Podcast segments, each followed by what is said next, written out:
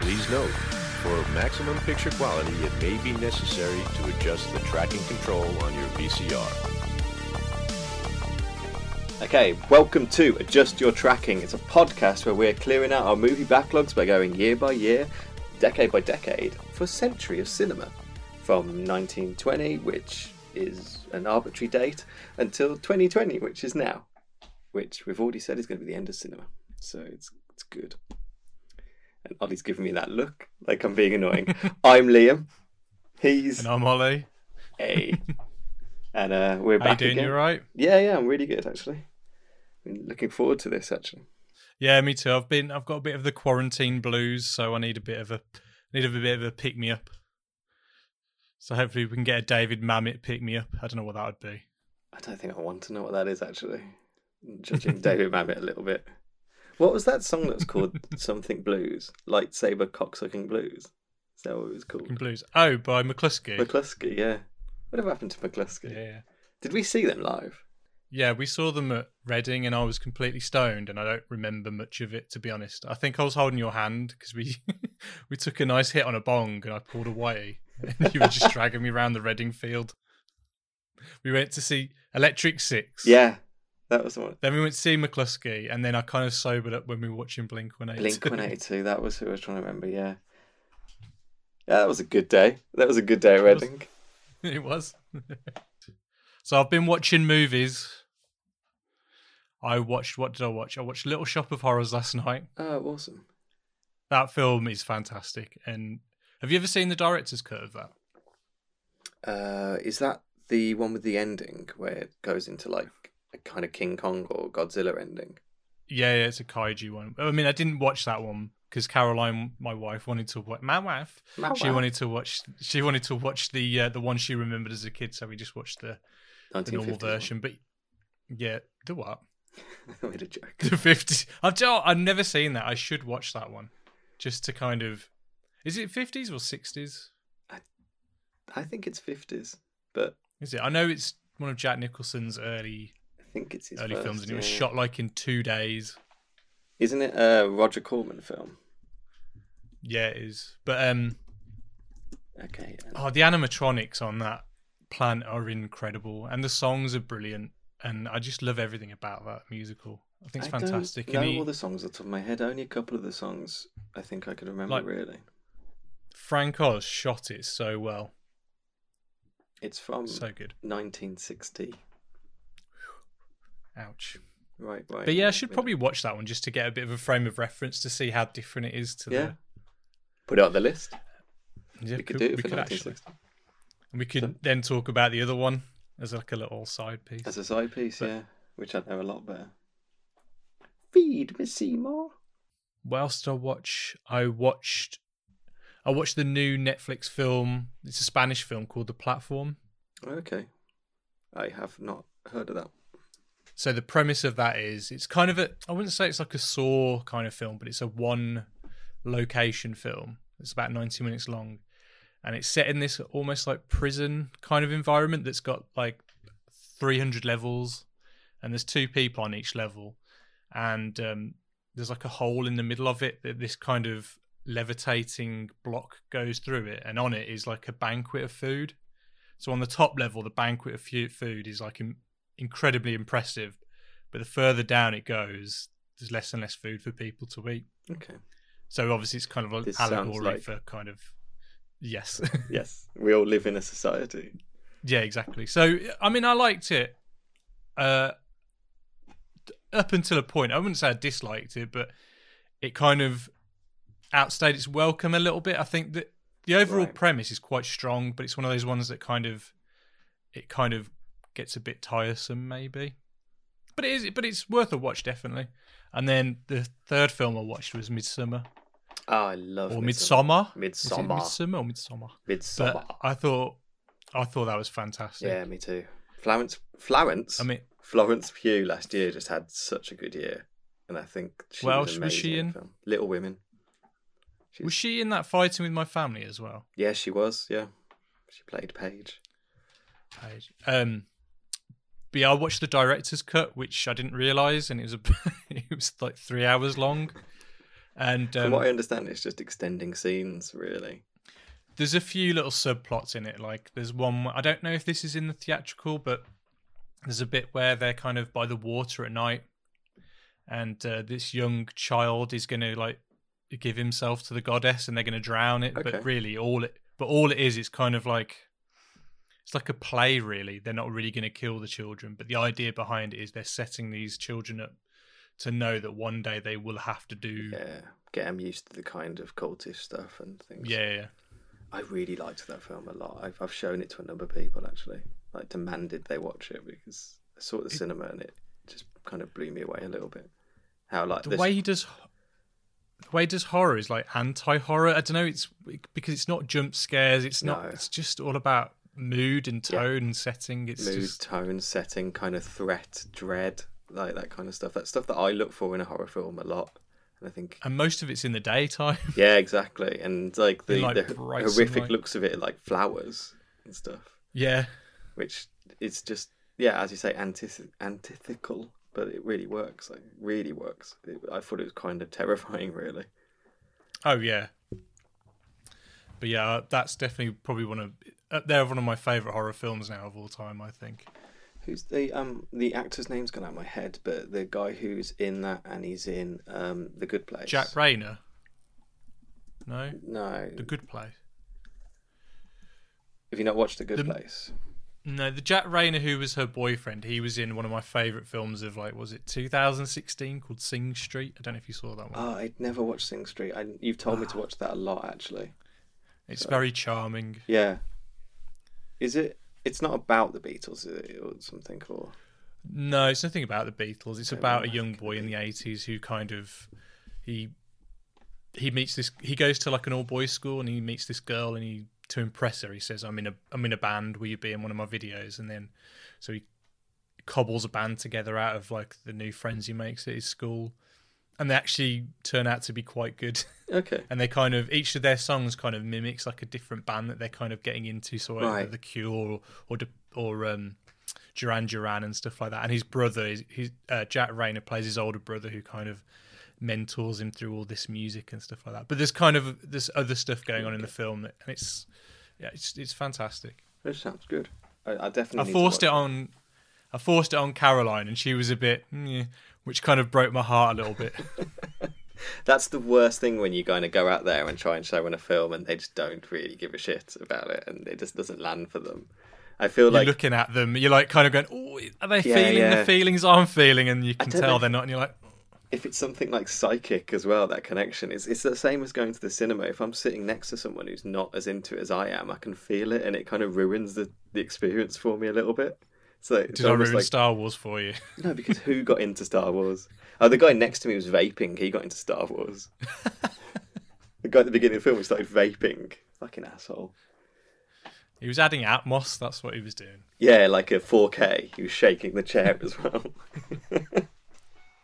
the guy I'm thinking of is William Jackson Harper. Okay, and who was that then? Which one He's was he? the um, he's the guy who's the act. He's doing his. Uh, he's the reason for going there. He's the guy who's doing the um his thesis on the place. Uh, the one who breaks into the yeah, the he yellow breaks in and starts church kind of looking at the area. book. Yeah, yeah. Um, he's my pick to play um Mr. Fantastic if they did a Fantastic Four film. Really?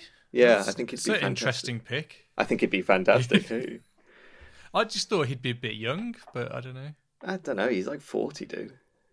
You see, I, would- I the way I pitched him ahead, they're all like in their mid twenties. If they're Yeah, but- doing their He looks young. thesis or whatever, Yeah, he looks young. but fuck, I'll be probably d- writing my thesis at 40, so.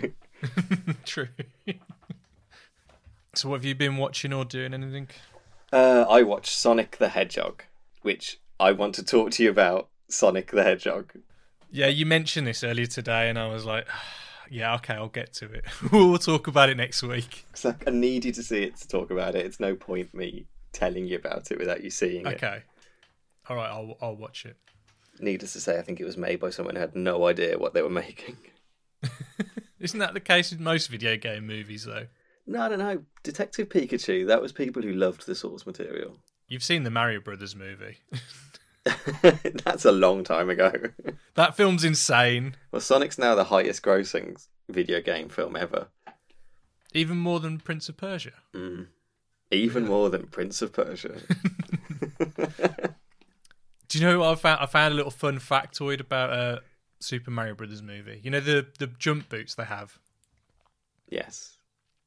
Yeah, because obviously in Mario he jumps on things, so they have jump boots in Jump the man. film. Yeah, I think that's what he was called, wasn't Yeah, it? he was, yeah. In Donkey Kong, was it? He was called Jumpman. This isn't a video game podcast. I don't know. In the, in uh, Face Off, you know, there's like a magnetized uh, prison. yes. Yes, I do. Yes. So the boots that are magnetized boots, they're the jump boots from. They just found the Mario boots and just used them as the prop. Well, yeah, because they're probably just in a prop store and like have those, we'll have these. What are these futuristic tech? Or was John Woo a huge fan of Mario? That's probably what it was. But I think there's something to do with. I think in the Golden Child, the knife that's in the Golden Child is also Yeah, the that- knife, No, it's, It's in, in, Shadow, um, isn't it? the shadow, the, Yeah. the knife that kind of talks or moves or does something. It is in the shadow, starring Mr. Alec Baldwin. Yeah, today we're up to 1992, and we're looking at Glengarry Glen Ross. Let me have your attention for a moment. Put that coffee down. Let's talk about something important. Because we're adding a little something to this month's sales contest. As you all know, first prize is a Cadillac Eldorado. You want to see second prize? Second prize is a set of steak knives. Third prize is you're fired. Before we get into the film, though, what what do you think about film in 1992? 1992. So what was in that year? I mean, for me, it was all about Batman Returns as a kid, as a what absolutely. seven year old or whatever. Do you That think- was Do you think we saw Batman Returns in '92? I did. I remember being picked up outside of our school, White House Common, by our family friend Krishna, who used to work with my dad, and he took me to the cinema to go and watch Oh, it. I remember Krishna. And he bought me the comic book adaptation, which I still have. I don't think I saw it at the cinema. And then we got out of the cinema, and he was like, "Well, that was a bit messed up, wasn't it?" And you were just like, "Yeah, Christopher Walken." yeah. I mean, I loved it as a kid. It's a very strange film. It's brilliant. What about you? What was what sticks out to you from 1992? Um, do you want the answer that makes me sound really good, or my honest answer? Uh, both. Encino Man. Was that 92? Yes. to UK audiences though, that's California, California, man. man. yeah. But Encino Man. I'm a purist. That- so I call it Encino Man. Is that your real pick? yeah. I love Encino Man. I, I love it. I think it's hilarious. I, the cast is brilliant. I love Brendan Fraser. I love Sean Austin. Paulie Shaw, you might be able to take or leave him, but I loved him in Encino Man. It sounded like you said Portly Shore, like Portly he's put Shore. on some weight. Even though I'd never seen him, I'd never seen his character. I know he was doing that as a stand-up character for years before Encino Man. Like, but oh, so like the character of Stony is not like written for the film like that then? No, they just literally it was people seeing him doing his stand up and decided they need to put that in a film because it's so captivating. Really, because he's the sto- he's the son of the famous people who ran the comedy club in L- in L.A. Isn't it? And what's your what's your like fake real pick? My real bit, it, uh, Unforgiven. It's um, I think that's my favorite film that year. Really, What movie? Isn't that based on a it's based on a book. Yeah. Like, Well, I thought it was based like on a samurai film. I thought it was kind of oh really? I always thought it was based on a book. It could be. Let's have let's have a little fact check. Let's have a little fact check. Is that me doing the fact check or you doing the fact check? It looks like you're I'm doing, doing it. So it'll be about two hours before I get the answer. We're gonna look. We're gonna look up Unforgiven first. Uh, du- du- du- du- du. I should be waiting. for Directed by Clint Eastwood, written by David Webb Peoples. Um, can't see anything about a book. I always thought it was based like loosely, you know, like how they say Star Wars is based on like Hidden Fortress and stuff like that. I always thought it was kind of like it. But I think it, it's it's fascinating to me how that film was 1992, which was so long ago. Like Ign- ignore me. It was remade in 2013 in Japan okay, that's the connection. with with Ken Watanabe Wentanabe and who's Lee Sang a Il. wonderful actor. Yeah, who we all obviously know from Detective Pikachu that we mentioned earlier. Yes. But I just find it fascinating because Clint Eastwood did that film in 1992, and it's a proper film about kind of one last go, redemption, the whole of a career. Like he is, he's not he's talking about himself in that film as much as he's telling the story of this cowboy. And since then, he's now I don't know 130 and still making films. He's still you know that that it wasn't that wasn't the end of his career in the slightest. It was almost the start of a new career for him. oh yeah. I'd say also, Unforgiven for me was like the last good Gene Hackman performance until probably like Royal Tenenbaums. Oh God, maybe. I know he won. He won the Oscar for Unforgiven, didn't he? But Yeah, because I know he did a few. Like, wasn't he in like Outbreak and stuff? Or was that? No, he wasn't in that. What was he in? That was Dustin Hoffman. he was in Enemy of the State. I always think of Enemy of the State with him and Will Smith. I was watching a thing with Alec Baldwin today, and he was kind of talking about how for years, like, um, Gene Hackman inherited. The, he started doing this. perf- The way he did his performance was that he'd laugh before he'd say a line. So any line he said would start off with like this, like end of a laugh, and that it took someone like Wes Anderson to stop him doing that to get him out of doing that horrible kind of That's amazing. weird tick. But then I think it turned out that that was one of his last films, wasn't it? Or was it like Welcome to Mooseport? Welcome to Mooseport was his official one. It was so shit that it made Gene Hackman retire. However, do you know what his last credit is on IMDb? Even though well, Please tell me. Hang on, I'm gonna guess. Is it? Ah, shit. What's the name of that show? The one where the guy eats stuff. yeah, drivers dining and dives, yeah, with Guy Ferrari. Is No, it it's- that one? It is. It is Guy Ferrari, and Guy Ferrari's interviewing him, and he's and it's not clear on video if Guy Ferrari really knows who it is. He just thinks it's this old boy who comes in for his breakfast. Guy Ferrari looks like he's every single member of Smash Mouth combined together to form one entity. Don't you think? Someone said to me the other day, that Chino Marino looks like he was bitten by a radioactive Guy Ferrari. hey, careful now. Watch what you say about Chino Marino. I will turn this into the Deftones podcast if you're not careful. Around the fur with Ollie J. Oh, you got to come up. We got to be a better name than that for a podcast.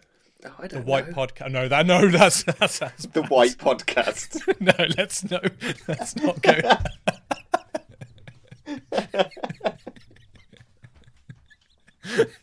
I didn't think that one through.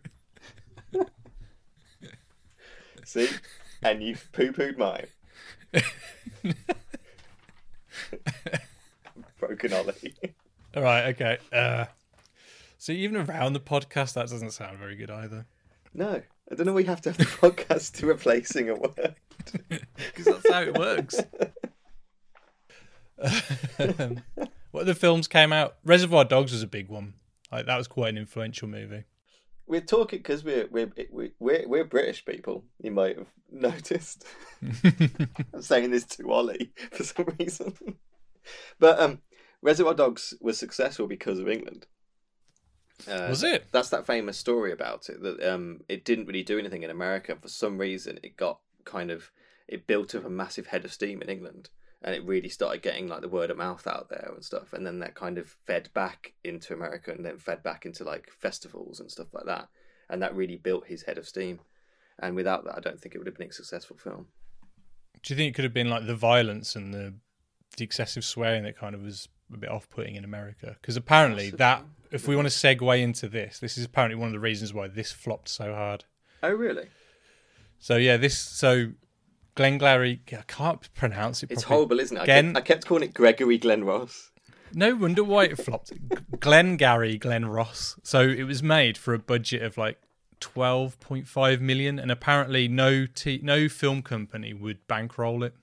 Right. but the producers promised Mamet a million dollars to for the option and to write it, and then they got the rest of the money from TV and cable channels, Okay. and then obviously got someone else to distribute it. But it only made ten million at the box office, so you know, bit of a loss there. I yeah, I noticed how it didn't make any money internationally. So I'm not even sure it opened internationally, which is very weird. but man, what a what a fucking cast! I know, I know. They must have all taken pay check, pay cuts. Oh, they did. Apparently, um, Al Pacino normally got like seven million at that time for a role, and he got like one for this. I think. Ah, poor man. I don't know what he would I have. know, done with poor, poor, poor Pacino. He's great in this, in a way that I don't think Al Pacino's always great. You know, like he won the Oscar this year for Scent of Woman, and Scent of a Woman is that kind of atypical, like parody of an Al Pacino performance. That Is just that the one where he's a blind guy yeah, the blind gen when and he- Chris O'Donnell's like Yeah. guy and give him round? Yeah, and it's just that that yelling, that kind of Pacino, just da rah, wah, da, like, and in this he's not that at all. Like he d- he does say the way he says "fuck you" is amazing in this because he uses his whole mouth. The way his mouth opens and he licks his mouth, and, "fuck you," it's brilliant. is he the main character in this? He's I not. don't really think there is really. There's there's like six main characters or five, five six. I was thinking because he no, he got nominated for best supporting for this, so he got Yeah, um, but Jack. No, I Lemmon, thought Jack Lemon got. Didn't he win it? No, Jack Lemon didn't get nominated for anything.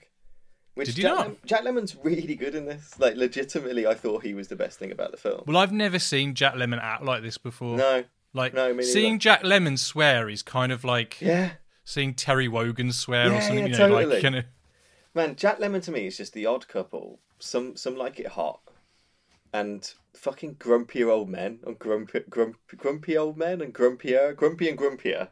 We should Yeah. do them. We should do them as a double bill. those films were massive. Why did those films exist?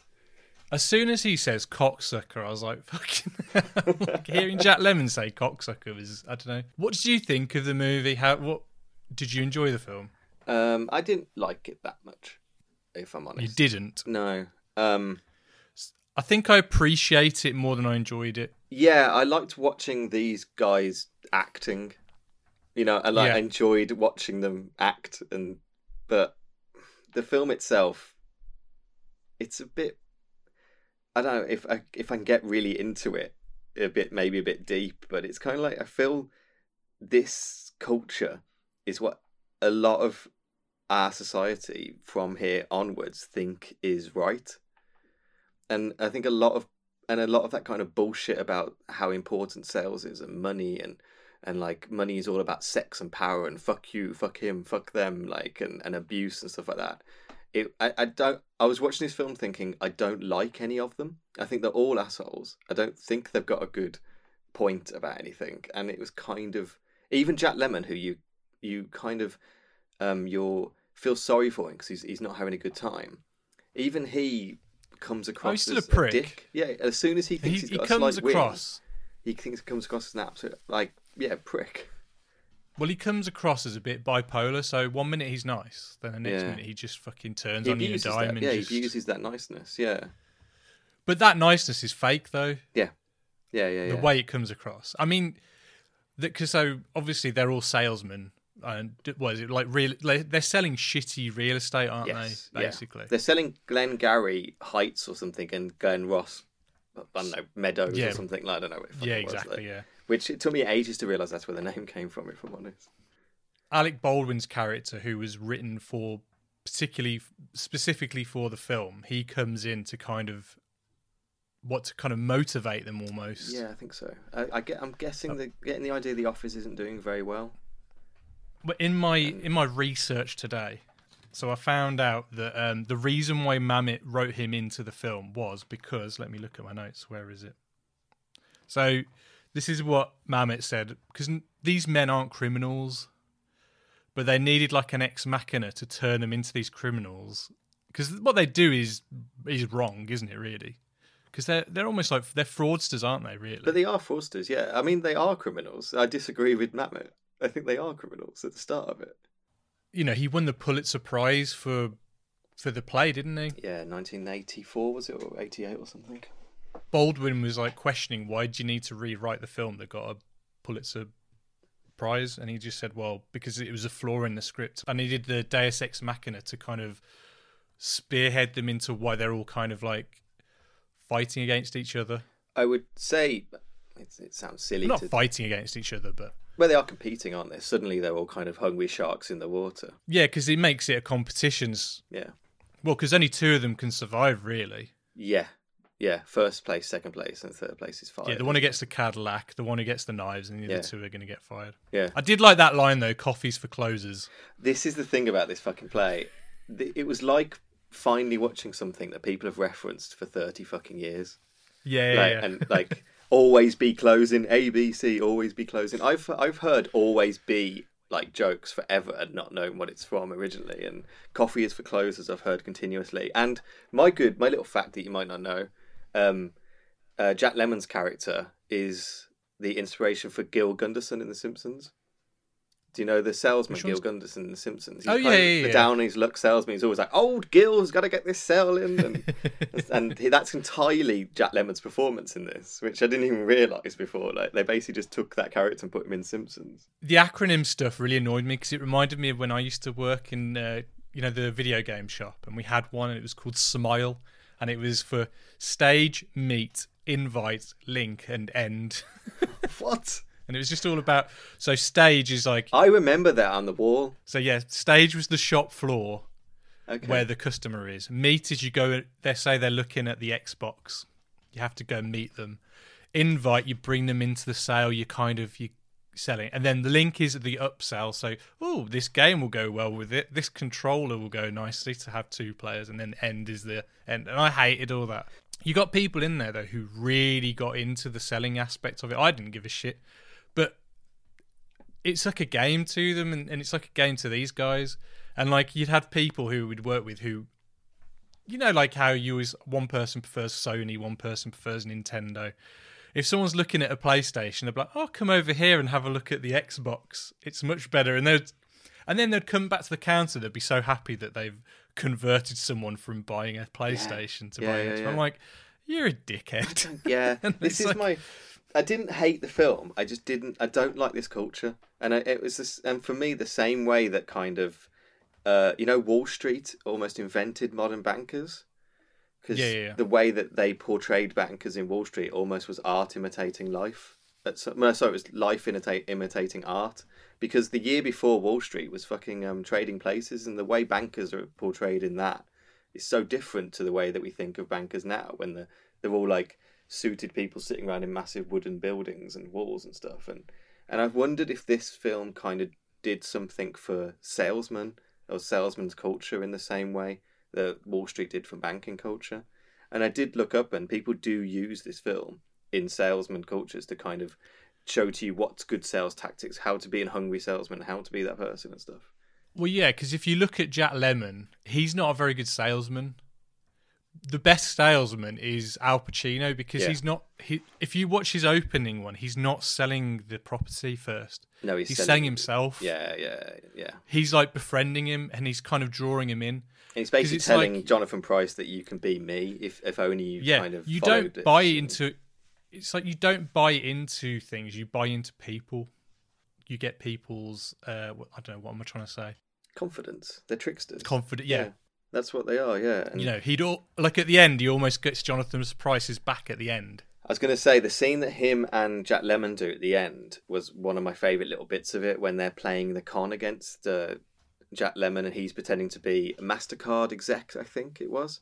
something like American Express. Uh, Or American something. Express, yeah, and uh, they're they're they're playing it off, and and I love con men movies, so that stuff that was really working for me at that point because you were watching the con and watching the kind of game they were playing to get it through, um, which Yeah, yeah, it's we talked about David Mamet. I kind of wanted to talk a little bit more about David Mamet, really, because even though this was directed by Dave Foley, Dave Foley's a bit of a just a workman like director, and I didn't see much. James Foley. Yeah, is it? Yeah, it's James Foley. Did I say? I can't remember what I said. yeah. He's did, he did some of the Fifty Shades movies, didn't he? And- Exactly. He did the Fifty Shades films when you were that basically they fired the director who wanted to do something interesting with them and brought him on to kind of just film the script, like just get it done Fair. kind of thing. And and I, I feel like maybe I don't know what he contributed to this outside of the the mammoth of it all really. Um, and if you you don't, you know who was? Do you know who the original director was going to be? no, actually, It was it was going to be Irving Kershner. You know, who did um, oh, um, uh, Empire Strikes Empire, Back and yeah. that. that probably would have worked actually. Well, this did work. Uh, It's a weird film. I can't say it didn't work. I think it's exactly what it needs to be. I think there's always a problem in adapting kind of theatre into cinema. They're very different, even though they're both just acting. They're re- really different mediums, and I think it's it's hard to adapt a, th- a theatre play straight off into a film.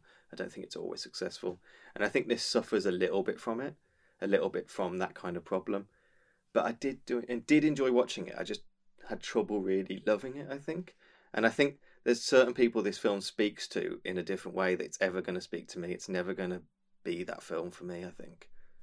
It took me a while to get into it because for the first hour I was you're trying to get into the the rhythms, the way people speak and their cadence and stuff like that, and it's it's it's off. It's a little bit off because Yeah. it's a an idealized way of speaking. It's almost like a bit like a, the way Tarantino. Maybe Tarantino Well- was quite influenced by this. I was going to say David Mamet. uh, He, as if again, he's a huge, huge writer. He's won everything you ever need to win in writing. He's, you know, he's Jewish American, which I only say because he writes a lot about Jewish history and, and heritage and stuff like that as well.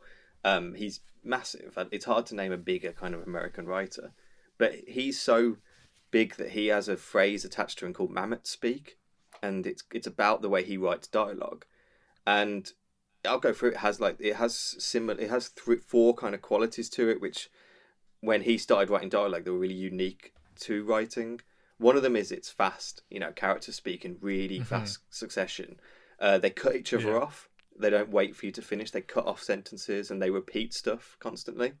Well, they do that a lot with um, Ed Harris's character and Alan uh, Arkin's character, Yes, when it's yeah. like uh-huh, ba-da, ba-da, da-da, ba-da, Yeah. ba-da, ba-da. and it's that kind of like rhythm of the Absolutely. way they're They go, an idea? Yes. We're not just talking about it. Are we talking about it? Yes. Are we speaking about it? What? Yeah. yeah, Yeah, It's yeah. that kind of stuff. It's loaded with jargon as well. So if he's writing about salesmen, or if he's writing about cops, or if he's writing about you know lawyers, he he fills it with the jargon they would use as as the ca- as the kind of um as the profession, which sounds obvious. But most of the time you're writing, you're worried about the audience watching it who don't know this world.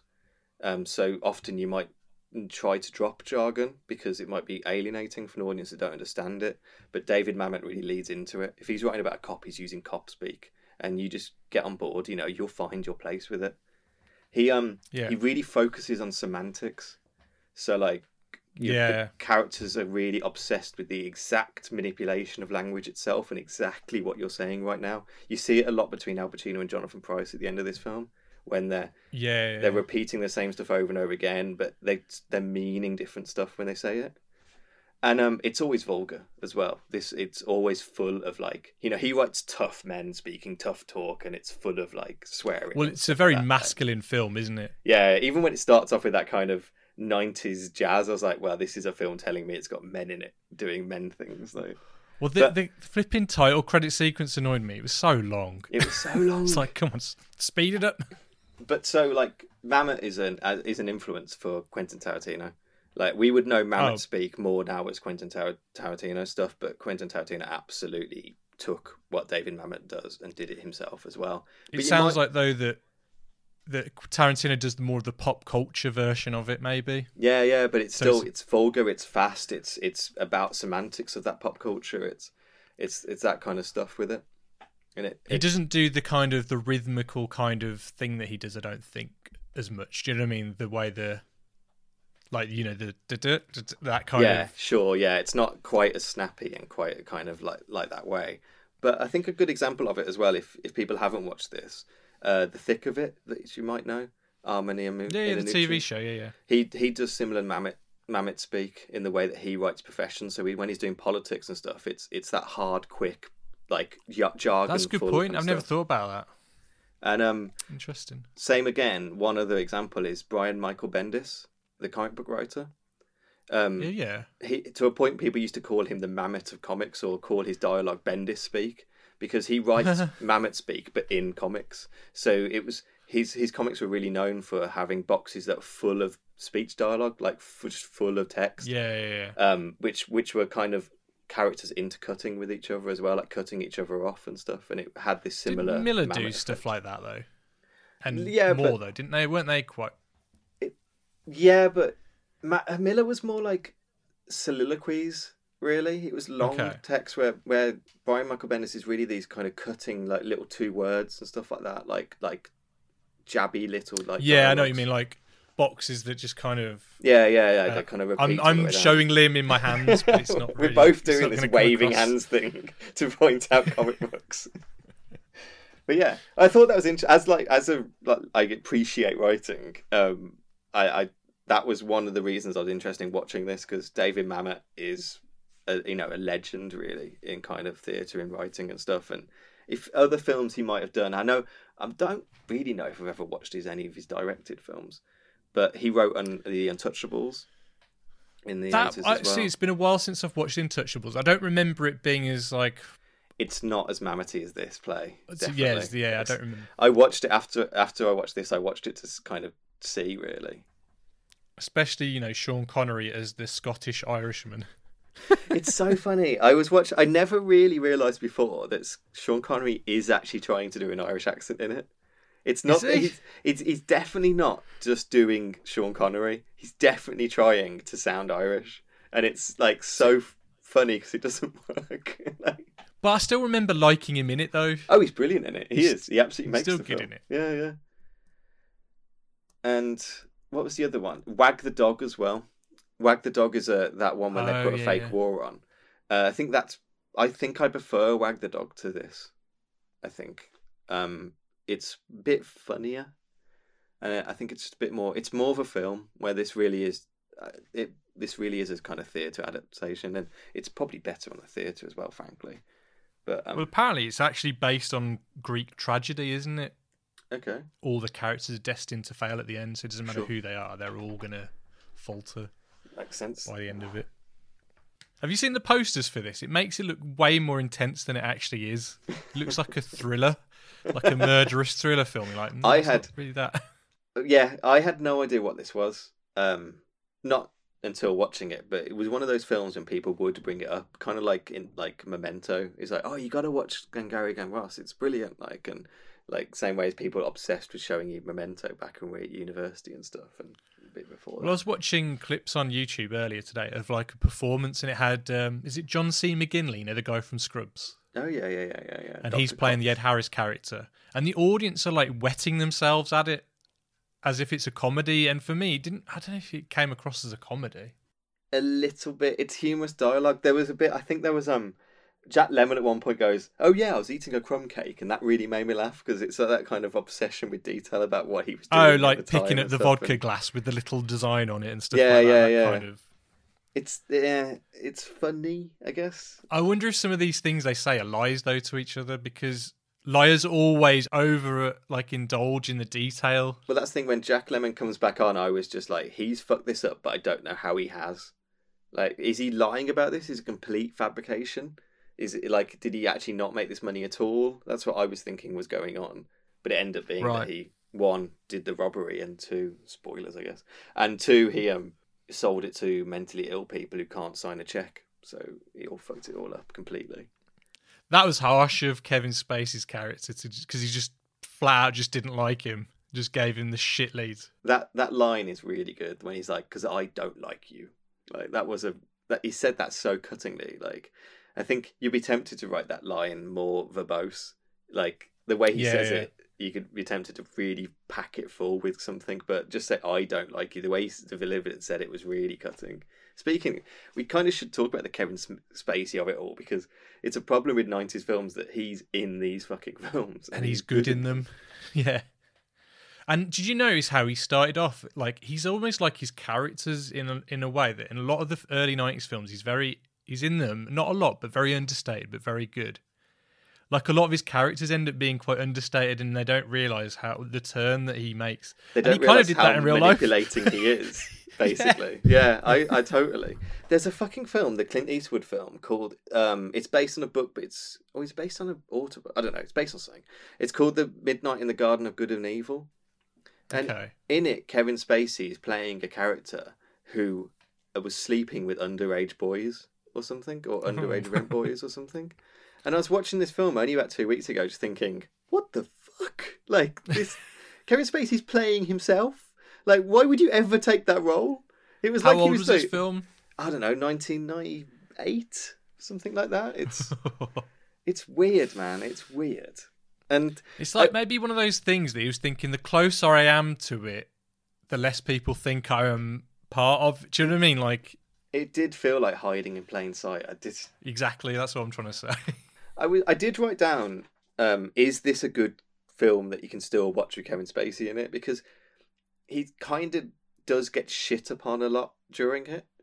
He's, but in the end, he then kind of wins. So I'm still not sure. Like, But I think he takes that on purpose. These guys, they can't turn on each other. They have to kind of have that person they they have to hate. have the boss. They hate. Yeah, yeah. And he kind of, I think he understands that's the role I've got to play in this. Do you know what I mean? I've got Yeah. to be that person. But I tell you what, I, th- I found quite interesting. I don't know if you thought about this, but like, so actors and salesmen have a lot in common anyway because the salesmen have got to put on an act to sell the to sell the product or whatever it is Yeah. and yeah. then actors have to sell the performance. It's quite very similar. So I can imagine for an actor, this is like a massive, like apparently a lot of actors really wanted these parts, right, I can like imagine. in these films. Like it was a kind of a very sought after uh, film. Apparently, like Al Pacino was like in and out quite a lot, and then they offered the part to um, Alec Baldwin to play that part, and he accepted it. But then somehow Al Pacino I was came gonna came back in again. came back in. You talked about um, Alec Baldwin. I would say that David Mamet is absolutely correct. This film definitely needs that that part. Like I can't, Oh yeah. I can't even imagine it without that that part of it. Well, you need the instigating Yeah, unless Kevin Spacey instigates something, I just can't understand it having no instigation into it. It But I like the fact it's a character that you never see again. He comes into it Yeah. like a like a force of nature and then just fucks off. just fucks off, and that's the fame. That's the the out of everything in this film, that's the famous dialogue. That's got all the catchphrases everyone always repeats. That I bet they play that scene constantly at Salesman. wonder if they incorporate that into the the back into theatre stage, version. Yeah, I'd be surprised if they didn't, but maybe they just want to be, you know, pure and just do the original stage show. Because I mean, it it won a Pulitzer without hit that scene in it. Pulitzer. Yeah, it's like it's not the same thing, but I know that the play version of Greece and the film version of Greece are very different. But if you go and watch Greece at the theatre, it's still the original version. They haven't updated it or changed it to be more like the cinema version, so they probably haven't updated the when I went to go see Grease, it was the screen version. It wasn't. Was the- it? Because I know that like so, "Grease Lightning" is sung by. It's not sung by Danny in the in the play version. It's sung by like his best friend in it. Oh, is it? God. Yeah, and uh, there's some other m- minor stuff in it, but anyway, it's not. We're not talking about Grease. I was thinking about when I was watching this. I was thinking about theatre. I like I like the theatre a lot. I, I try to go as much as I can. I don't live in London, so it's a little bit difficult. But um, I uh, I did have tickets to go see David Mamet's newest play. It came out. It was playing last year in London with um, um, what's his face, John Malkovich at the lead. okay, But I ended up having to give tickets away, and um, it's off. It's off now because you know it was only a limited. he hasn't done much recently, has he? Who, Mr. Malkovich?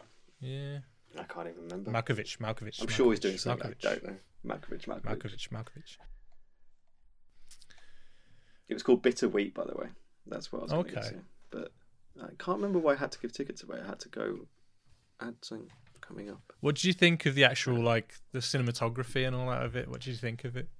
Um, it's difficult to shoot what is practically four rooms. Really? Yeah, so it's, you've got the restaurant or bar or whatever it is. yeah, the c- Chinese you've got- restaurant, isn't it? You've kind of got the in between bit, which is the the road, the sidewalk Yeah, kind of road area. and a couple Then of you- cars. yeah, and then you've got the obviously the building, and then there's someone's house, their living room.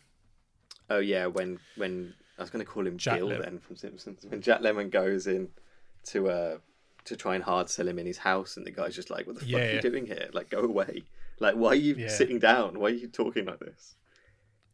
and then um well, and just inside people's cars and that's it really Yeah, and like i was listening to some other people talking about it and they said oh it doesn't feel claustrophobic at all but i actually felt quite claustrophobic I watching think this it film did. I think it maintained a, a th- kind of theatre kind of blocking like uh, like Yeah. each scene taking place, and you can imagine the scene transitions, and you can imagine the kind of movement of it. But the performances are big. Yeah, performance. So like even though everything else is minimalistic, the performances are, are big, aren't they? Like, you know, the big rumbuntious I can't pronounce that word. Like big just big speeches and big you say rambunctious? Is that what you're trying to say? Yeah, I think so. Is Rambunctious. that a correct Yeah, I term? guess. Yeah, sure, sure. we can use it. um, but I actually thought it looked quite nice. The the, the use of natural lighting in that I thought was pretty nice. um, It helps in a- I like yeah. how the first act is is all at night. So then the colours you get like di- you get a lot of reds, like bright reds, like in, almost like insipid kind of greens and like, Yeah. blues, and then You get kind the of reds second from all the act- like the neon lights from the Chinese and stuff, don't you? and Yeah. things? But even like the settee in the house in the um, yeah.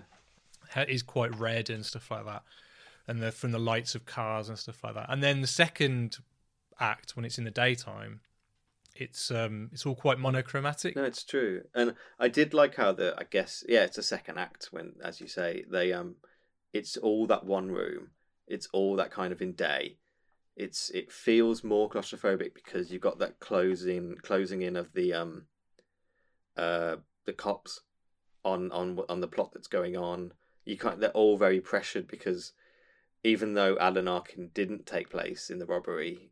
He al- already he feels like he's going to be implement, implemented implemented Yeah, because Ed Harris just goes, "You are Yeah. implicated because you listened, or Yeah, just yeah, yeah, because yeah. you were in the car with me." Yeah, or because you whatever, like- listen to me, which is bullshit. Like, It's such Well, a- I don't know. but like the one thing I liked about this, they're all using their sales skills on each, On other, each other, throughout the yeah. whole film. So like you've got um, Jack Lemon doing it to Kevin Spacey in the car, where he's kind of he's trying to bribe him to get the uh, yeah, yeah, yeah, yeah, yeah. the Glengarry uh, the the the new leads. leads. Yeah. Um, Ed Harris is come on, doing let me it have the to- leads. Let me know. Fuck, come on, twenty percent, twenty percent, fifty bucks. And I mean, Ed Harris is doing it to um, Alan Arkin.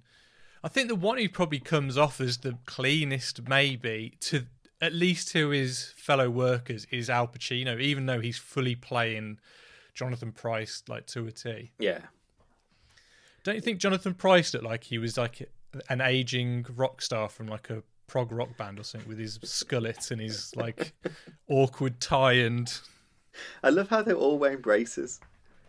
Like, yeah. I did write here that '90s suit look really '90s suits look really comfortable.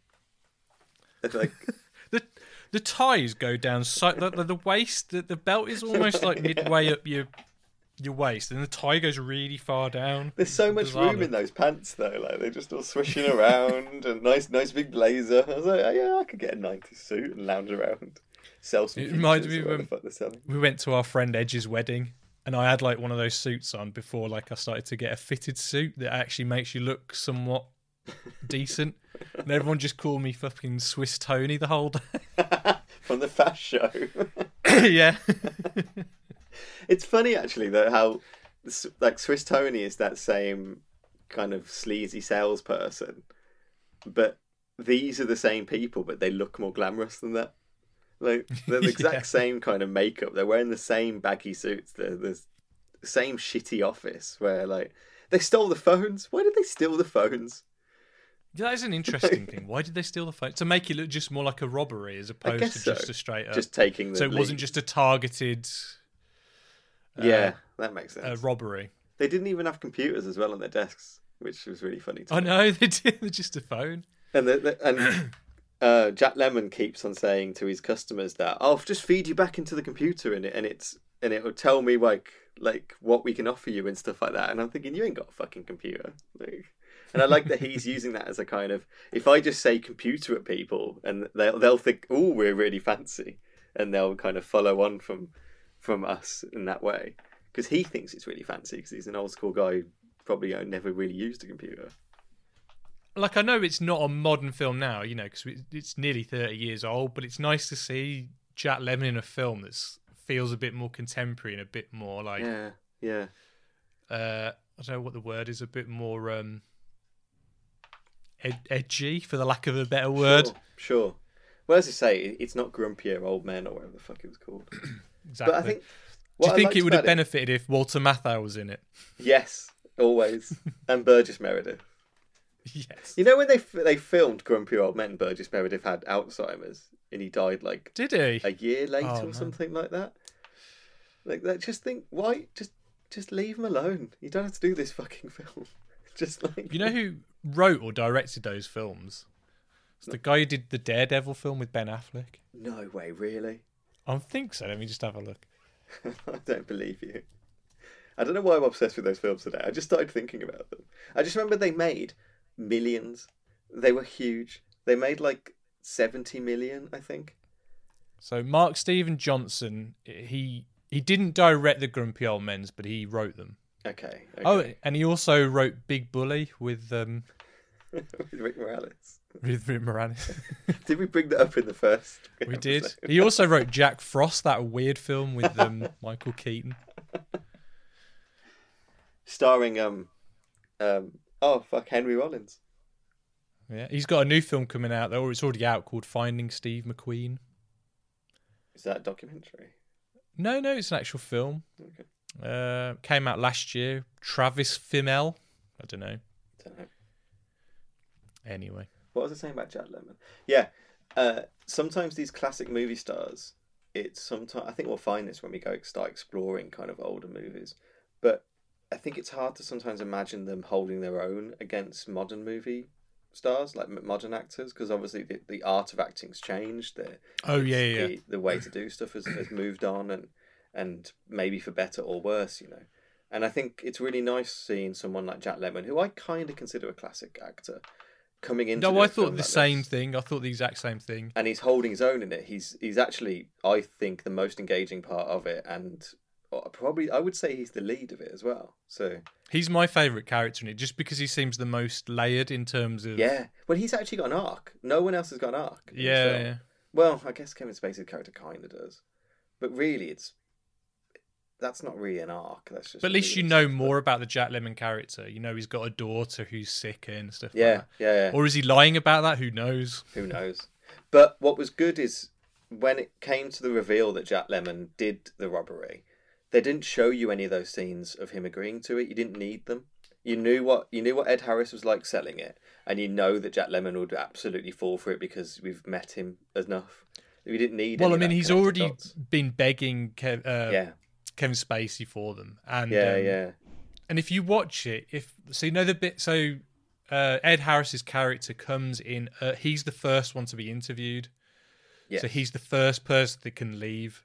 Yeah. so if you yeah. watch him, like if you watch him in the interview, and they find out that um, he didn't cash the check, he kind of does a little smile to himself, a little laugh, at, um, Ed Harris, and then when he leaves after he's had that argument with um, uh, Al Pacino, yeah, you see Jack Lemon shitting himself because he knows that Ed Harris is going to go off to where's he going to? Not Phoenix. He says I'm going off somewhere, Pittsburgh or somewhere. He says I'm going off somewhere, Wisconsin. I can't remember. I think it's Wisconsin.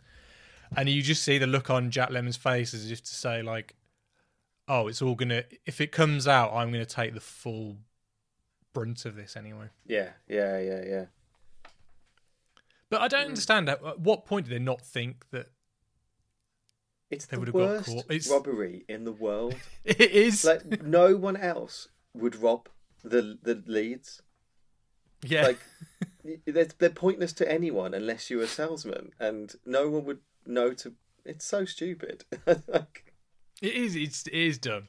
I mean, you, if they if they introduce the other, because I think Ed Harris is selling them off to another. Um, he Real is, estate- real estate yeah company. i can't remember the guy's name if but he is if He they'd mentioned it a few times. introduced them and made it as if they knew there were these, then they could have at least played on that a bit more. But I I don't know. yeah it, i guess it doesn't need it because you have all that connecting tissue there and it is nice that it's not bigger it's only 100 minutes long which is it absolutely just float like rushes past it's a, really easy to watch i would you know in saying that i'd recommend people check it out if they've not seen it because you get to see these people act and and it is really easy to watch it but um That's the best thing about it. It's a masterclass from like five great actors. Is it Yeah. fi- five six great actors? Do you know what I mean? It's seven te- yeah seven actors really isn't it? I don't It's think John- I'd watch it again. But i wouldn't know I'm glad. I'd I'm see glad I yeah. watched it, and I I appreciate it more than I enjoyed it. Yeah, yeah. I'm, I feel like I'm glad I've ticked it off one of those boxes that I've never got around to watching this before, and I'm kind of did really.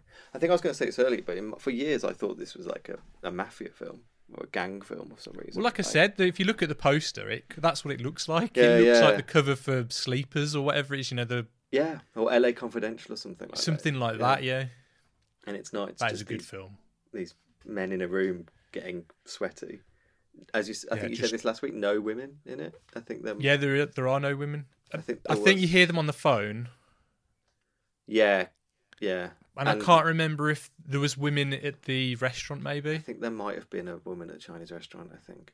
Yeah. but th- that kind of bothered me a little bit as well. Um, this is the kind of can you like a film that's full of bad people? Like, can you enjoy a bad, you know, a film full of bad people?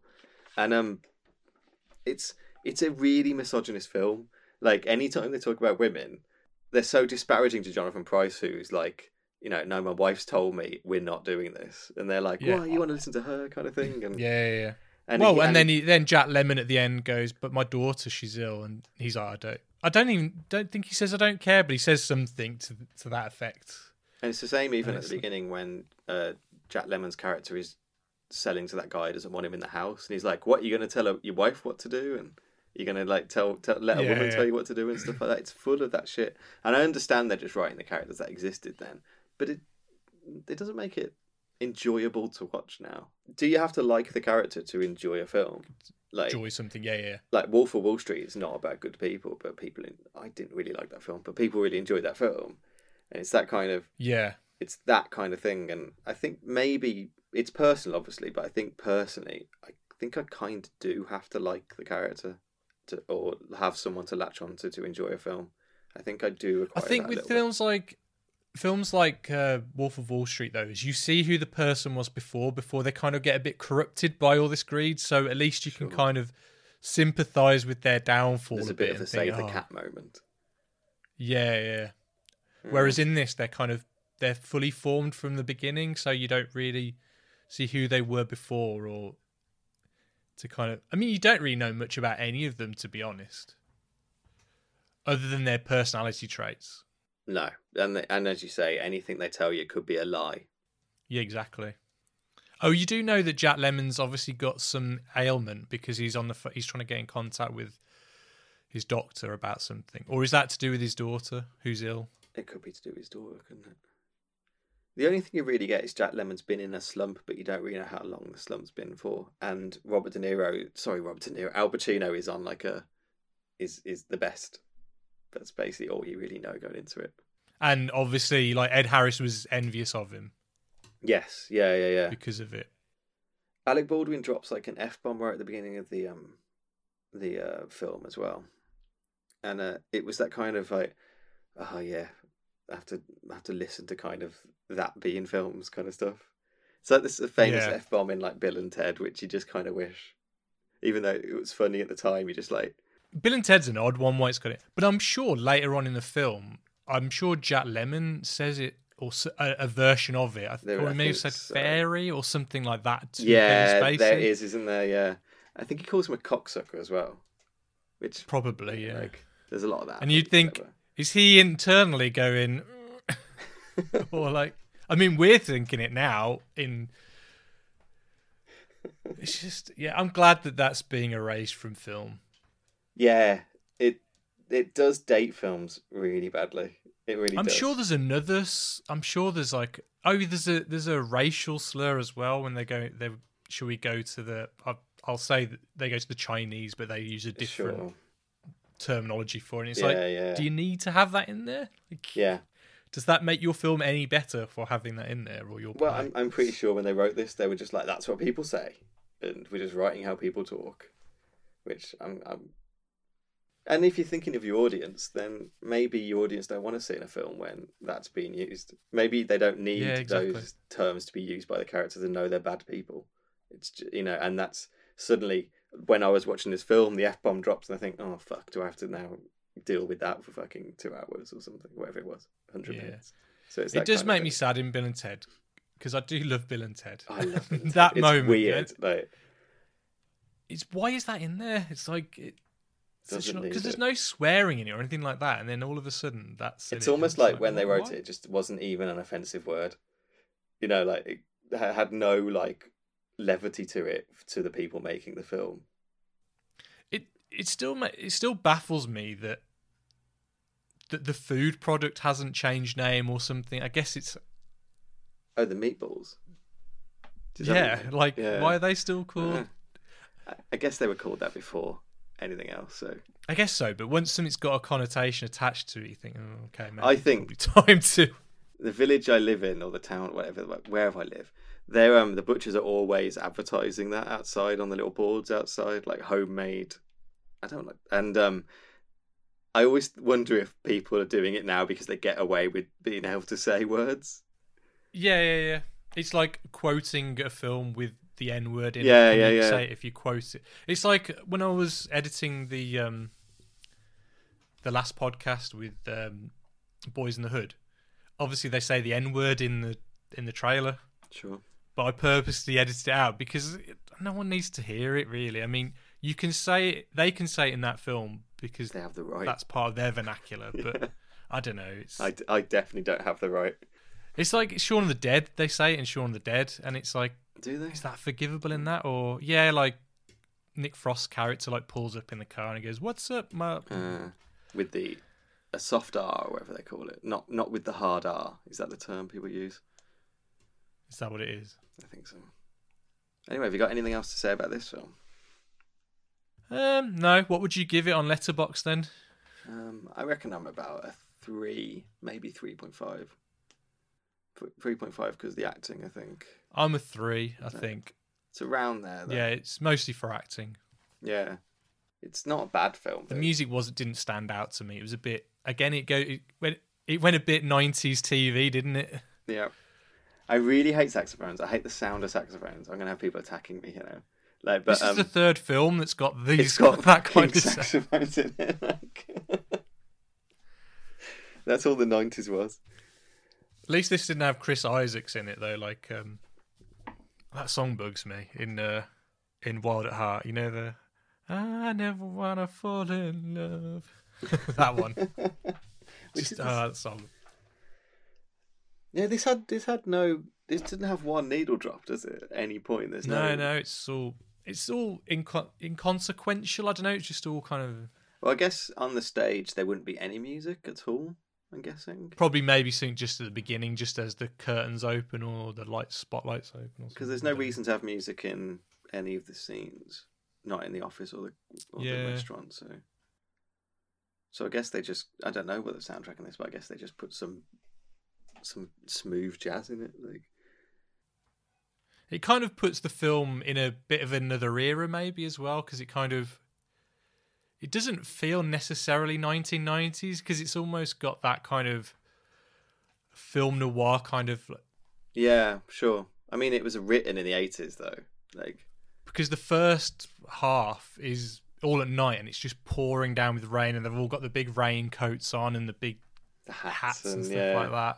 I think that's how people dressed then, especially in the when Did it was they? written. Yeah, I think thought so. they all wore stonewashed jeans and Nike trainers and Not not if you're a salesman in office.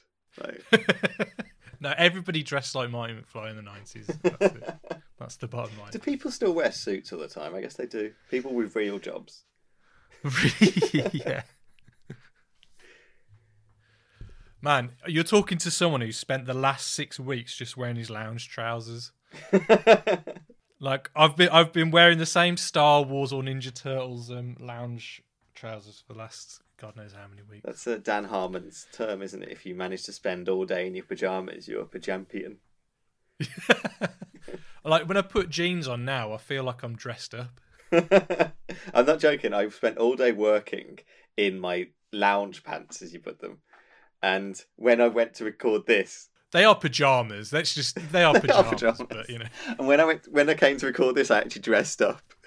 Like I, I put like real trousers on. And see, I'm business at top. I'm party at bottom. you totally are. I've got they've got Tie Fighters and X Wings on. Anyway, sh- I've got a game prepared for us. Go on then. Okay, so in honor of Alec Baldwin being in this film, which is our first time covering Alec Baldwin, I came up with a game called Which Baldwin Am I? oh no. There's so many of them. So I was going to write a jingle and everything, and I wish I could do an Alec Baldwin impression. There, it's really hard to do, but I was listening to him, and he's got no like kind of. I can't do impressions anyway. I don't know who I'm pretending. He, He doesn't have like one of those doesn't have one of those kind of ticks. when you that I hear could- him, when you hear Alec Baldwin, It's you know him. it's Alec Baldwin. yeah, But he hasn't got like a, a kind of voice that you can impersonate or a catchphrase that you can kind of kind of latch onto. But anyway, I have a number of statements about a Baldwin, and I want you to guess which Baldwin it is. So hang on, there's Alec, Yep, William, Yep. Stephen, yep, and who's the other one? Daniel. Just them three. Daniel, Oh. who the fuck's Daniel? Daniel Baldwin. What's he been in? Well, we'll find out. um, there is Adam Baldwin, but he doesn't count because he's a fake Baldwin, so he's not part of this game. So I need to What's point he that out. been in? He was in Firefly. Oh, the one who wore the hat, Yeah, yeah, the guy with the hat. the yeah. the like tea cozy thing on his head. Yeah, he's a fake Baldwin. It's not real. That show, like everyone tried to get me into that show. I just, uh, I just You know don't what? get on with Josh Whedon. it's fine. And the film's alright. I like the film because you Film's really- recommended I really the film. like to the me. film. Yeah, I do. But the show I found a bit grating. it's just fine. It lives where it lives, and any times people are still bringing up the fact that the Firefly might come back, it makes me yawn. Like, just it's fine. I enjoyed it too. Do you know they're bringing back Red Dwarf again? Oh, I don't give a shit about Red Dwarf. That was the I did re I have I have started rewatching it and the old ones are funny. God, Some I- of the concepts in it are quite good. I tried to rewatch it at university, and it didn't hold up. Didn't it not hold I up for just you? got so fed of rewatching it, if I'm honest. So, so I start with reading a phrase. I started with an easy one. Go on then. Uh, in 1990, I was the first actor to portray Tom Clancy's former US Marine Jack Ryan on screen, a role that has subsequ- subsequently been portrayed by Harrison Ford, Ben Affleck, Chris Pine, and John Krasinski. Is that William Baldwin? Now it's Alec Baldwin. Oh, it's Alec. Fuck. I, William's the older one though, isn't he? Isn't he I older? don't think so, yeah. I think It's he's the funny though when oldest. you look back at if you look back at young Alec Baldwin, he looks n- nothing like Alec Baldwin now. So if you look at Alec Baldwin in Beetlejuice, Beetlejuice, In Beetlejuice, he's so beautiful, and in It's Complicated, he's not. That's the career growth for Alec Baldwin. um, in 1996, I portrayed Stubbs Johnson, a young slacker who accidentally ended up in a closed ecological system with his best friend Squirrel. that'd be Stephen Baldwin. yes. Viva Los Biostome. I took over the role of Barney Rubble for Rick, from Rick Morales in the 2000 sequel to The Flintstones in Viva Rock Vegas. Stephen Baldwin. Yes, because you see, you know, you know your Stevens. I haven't seen that one. I remember when I went to Universal Studios and I think they made the film there, and so all the sets and stuff were still were still present. Fun Talking of fact. Universal Studios, my performance as firefighter Brian McCaffrey got critical praise in the Ron Howard 1991 firefighting action drama Backdraft. I did not appear alongside Ron Howard, Kurt Russell, and Scott Glenn for the Universal Studios attraction, but I did return for the sequel in 2018. the se- there was a sequel. Yeah, Backdraft 2. That's not true. It's, it's, It's not. There's no Yes. backdraft two. there is. You can't look it up. I've got to guess with Baldwin first. All right, William Baldwin. it is William Baldwin. Billy, Billy, Billy. Yes. This is, Um, there's a backdraft two. That That's is a real. backraft true. Yes, it is true. Backraft. Backraft. It's called The Fire Strikes Back, I think. I'm making that up. In 2014, I was arrested for distor- disorderly conduct after riding my bicycle the wrong way down a one way street. In what year? 2014. I want to say. Oh, I know Stephen Baldwin's been in a lot of trouble, so I'll say Stephen Baldwin. Ah, it was Alec. Oh, Alec. Oh, Alec. That was a slap on the wrist. I starred alongside Dowell Hannah in the 1993 remake of Attack of the 50 Foot Woman. Ooh. William? Daniel. Daniel. Dan- I didn't even know Daniel existed until a minute ago. In 1998, I was found running naked through the halls of New York Plaza Hotel shouting, Baldwin! and was arrested for possession of cocaine. Stephen Baldwin? Daniel! Oh! that's- I don't think Daniel exists. I think he's like. Okay, alongside Daniel Day Lewis, Ralph Fiennes, and Val Kilmer, I was on Joel Schumacher's shortlist to play Batman in 1995's Batman Forever. I want to say Alec because wasn't he up for the Batman 89 as well? He might have been up for Batman 89, but this was Billy. Oh, f- I would eventually play Sake. Batman in 2010 in Justice League's Crisis on Two Earths, a loose adaptation of Grant Morrison's JLA Earth 2. being in a cartoon animated film does not count. It kind of counts. If I was Billy, I'd. feel that good one was about actually that. all right. That one was. It wasn't Was as good it? as the comic book, but um, it was If I'd all read that bit out, would you would you have got it? You reckon? right. the Batman bit, If I'd read the second Which- bit out of that, that he did Yeah, play yeah, yeah. Batman eventually. Okay, I shouldn't. I should have read that out fully. Then I I I, s- I shak- shanked you. shanked me. In 2016, I publicly endorsed Donald Trump for president. Oh, please don't be Alec. uh, I'm gonna say Steven. Stephen, you're good at your Stephen. It sounds about right. He was on Celebrity Big Brother one year, and he came off across as like the big, quite a bit of a A dick. bit of a bell end. Yeah. In 2016, I took over as a regular host for the new match game, which is blankety blank in the US. Uh, season four of the new match game was shown in 2019. Um, let's go Daniel just for the fuck of it. It's Alec. What really? yes. Alec hosts the match game. Didn't he win an Oscar for um for The Departed? Did he win it for Departed? Didn't he? He must have an Oscar. Uh, in, tw- in December 2011, I was on an American Airlines flight at Los Angeles International Airport playing Words with Friends on my phone while waiting for takeoff. When instructed to put away the electronic device by the flight attendant, I reportedly became belligerent and was eventually removed from the plane. Stephen? Alec. What? Alec, you're going down in my estimations. What's going on? Um,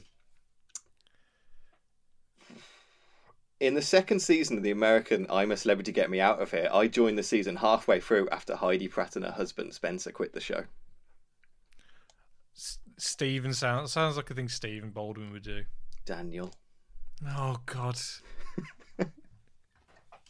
How many more of these do you want? I've got loads. keep keep them coming.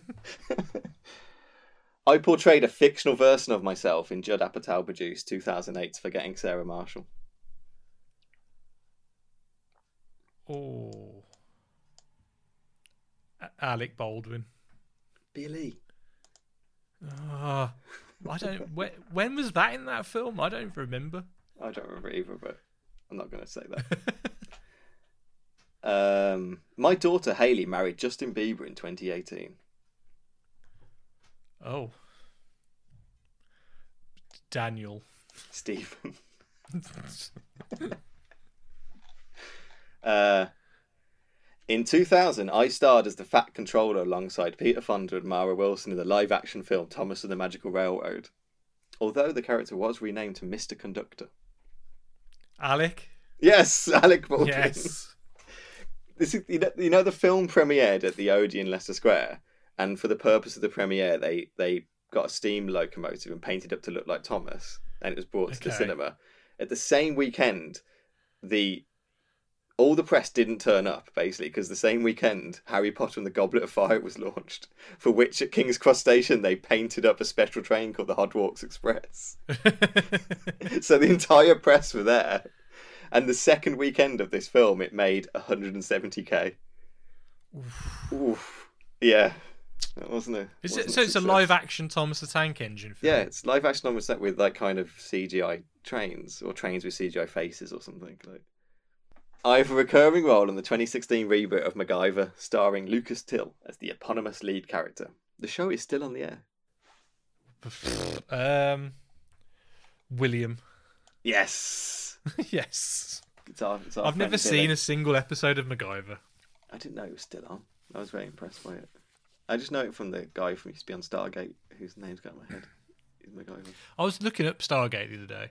I didn't realize how long it ran for and how many spin-offs and Yeah. movies it had. I haven't seen them all. I, I've I've watched some of each series. Oh shit! Because that that film is better than it has any right to be. The first yeah, film it totally is. I think it holds up.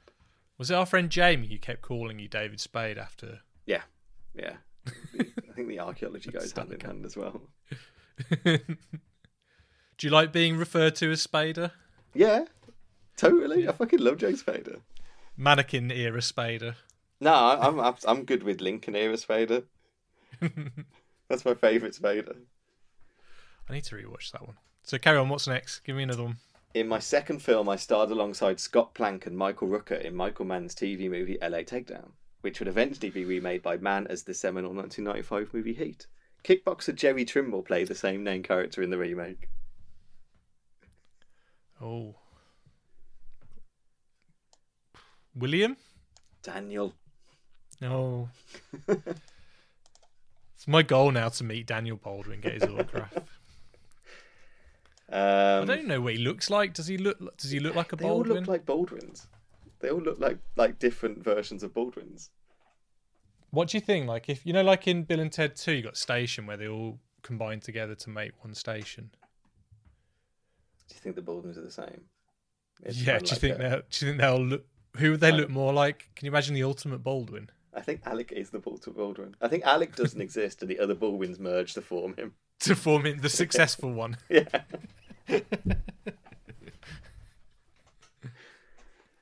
Ah, shall I do one more? Yeah, go on. Uh, this is two Baldwins.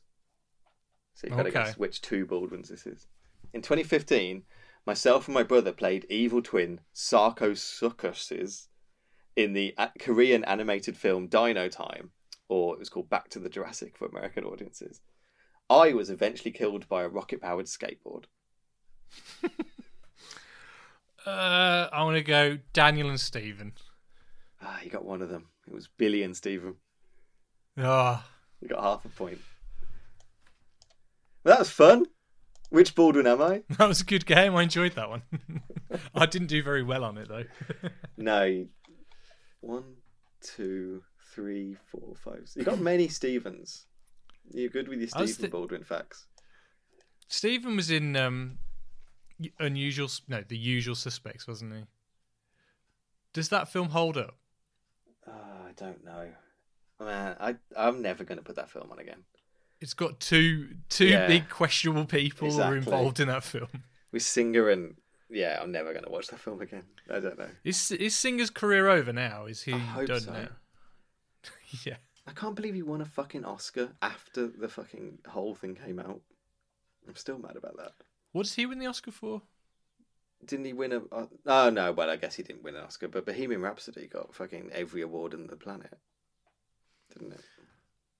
Well, Dexter Fletcher should have got some of that. Yeah, because he's totally. the one who kind of brought it all together. Was Dexter's name on it? No, well, as a pro- as a producer, Liam almost dropped his laptop. No, the microphone fell over. You might have to cut that out. Nope, staying in. I'm gonna, I'm gradually getting looser and looser with the edits to the point where we don't have to edit. There's just going to be no It's edits. just- This is going to be us it's talking just- shit. Intro, outro, and then just unedited in the middle. Long pauses while Ollie looks up the monkey from Friends. you looked at the monkey for friends. Actually, that that was me looking that up. Yeah. Right. No. right. Oh, I think we've gone a little fucking crazy. Uh, so next week it's going to be 1993, and I think we're going to look at Remains of the Day. Which Is this the one where he plays um the writer of Narnia, C.S. Lewis, or is that Shadowlands? It's one of the that's two. Shadowlands. This is when he's a butler. oh, okay. I think that's all I know about it.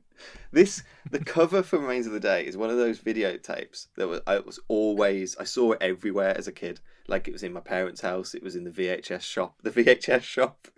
It was in the, it was in the rental store. Like it was posters of it everywhere. I think it got nominated for like approximately 45 Oscars, and I don't know. Are there even 45 Oscar categories? They created one just for Reigns of the Day. Yeah, best period drama with Emma Thompson. That's what it won that year. That's all she does That's all she does. exclusively. Yeah, James Ivy picture, which um, I don't know. I have no idea. I've no expectations. It looks very. I, I just know this cover with him in his butler outfit and Emma Thompson kind of staring at him, ki- kind of like mysteriously, like oh no. I know my dad loves it, and the, the DVD box says it's like the performance, the greatest performance in all of cinematic history. Oh my, that's there we go. That's a I know. tagline. That's selling next I know. week. It's a very. I think. I think it's safe to say we're going very dad movie next week. This was a bit dad Yeah, yeah. movie though, I guess. I guess so. So, where can people watch Remains of the Day? Uh, I, you can actually rent it on Prime, and you can rent it on Apple as well. So you should be able to get it through that. It's not as hard to kind of find as some films. Yeah, you can't pop into your local HMV at the moment. I think that's a. Though this would de- they would definitely have copies of this in HMV. They've probably got a wall of this. oh in yeah, HMV. definitely. It's definitely one of the catalog titles they'd have. absolutely. So yeah. Anyway, uh, don't forget you can contact us and add us on Twitter. We are at adjust your track with a Y R instead of a your. Anyway, um, please rate, review, and subscribe. We're also on Spotify now, so you can follow us on there as well. Um, and don't forget, if the pitch is bad, always adjust your tracking. That would do. That would do, Pig.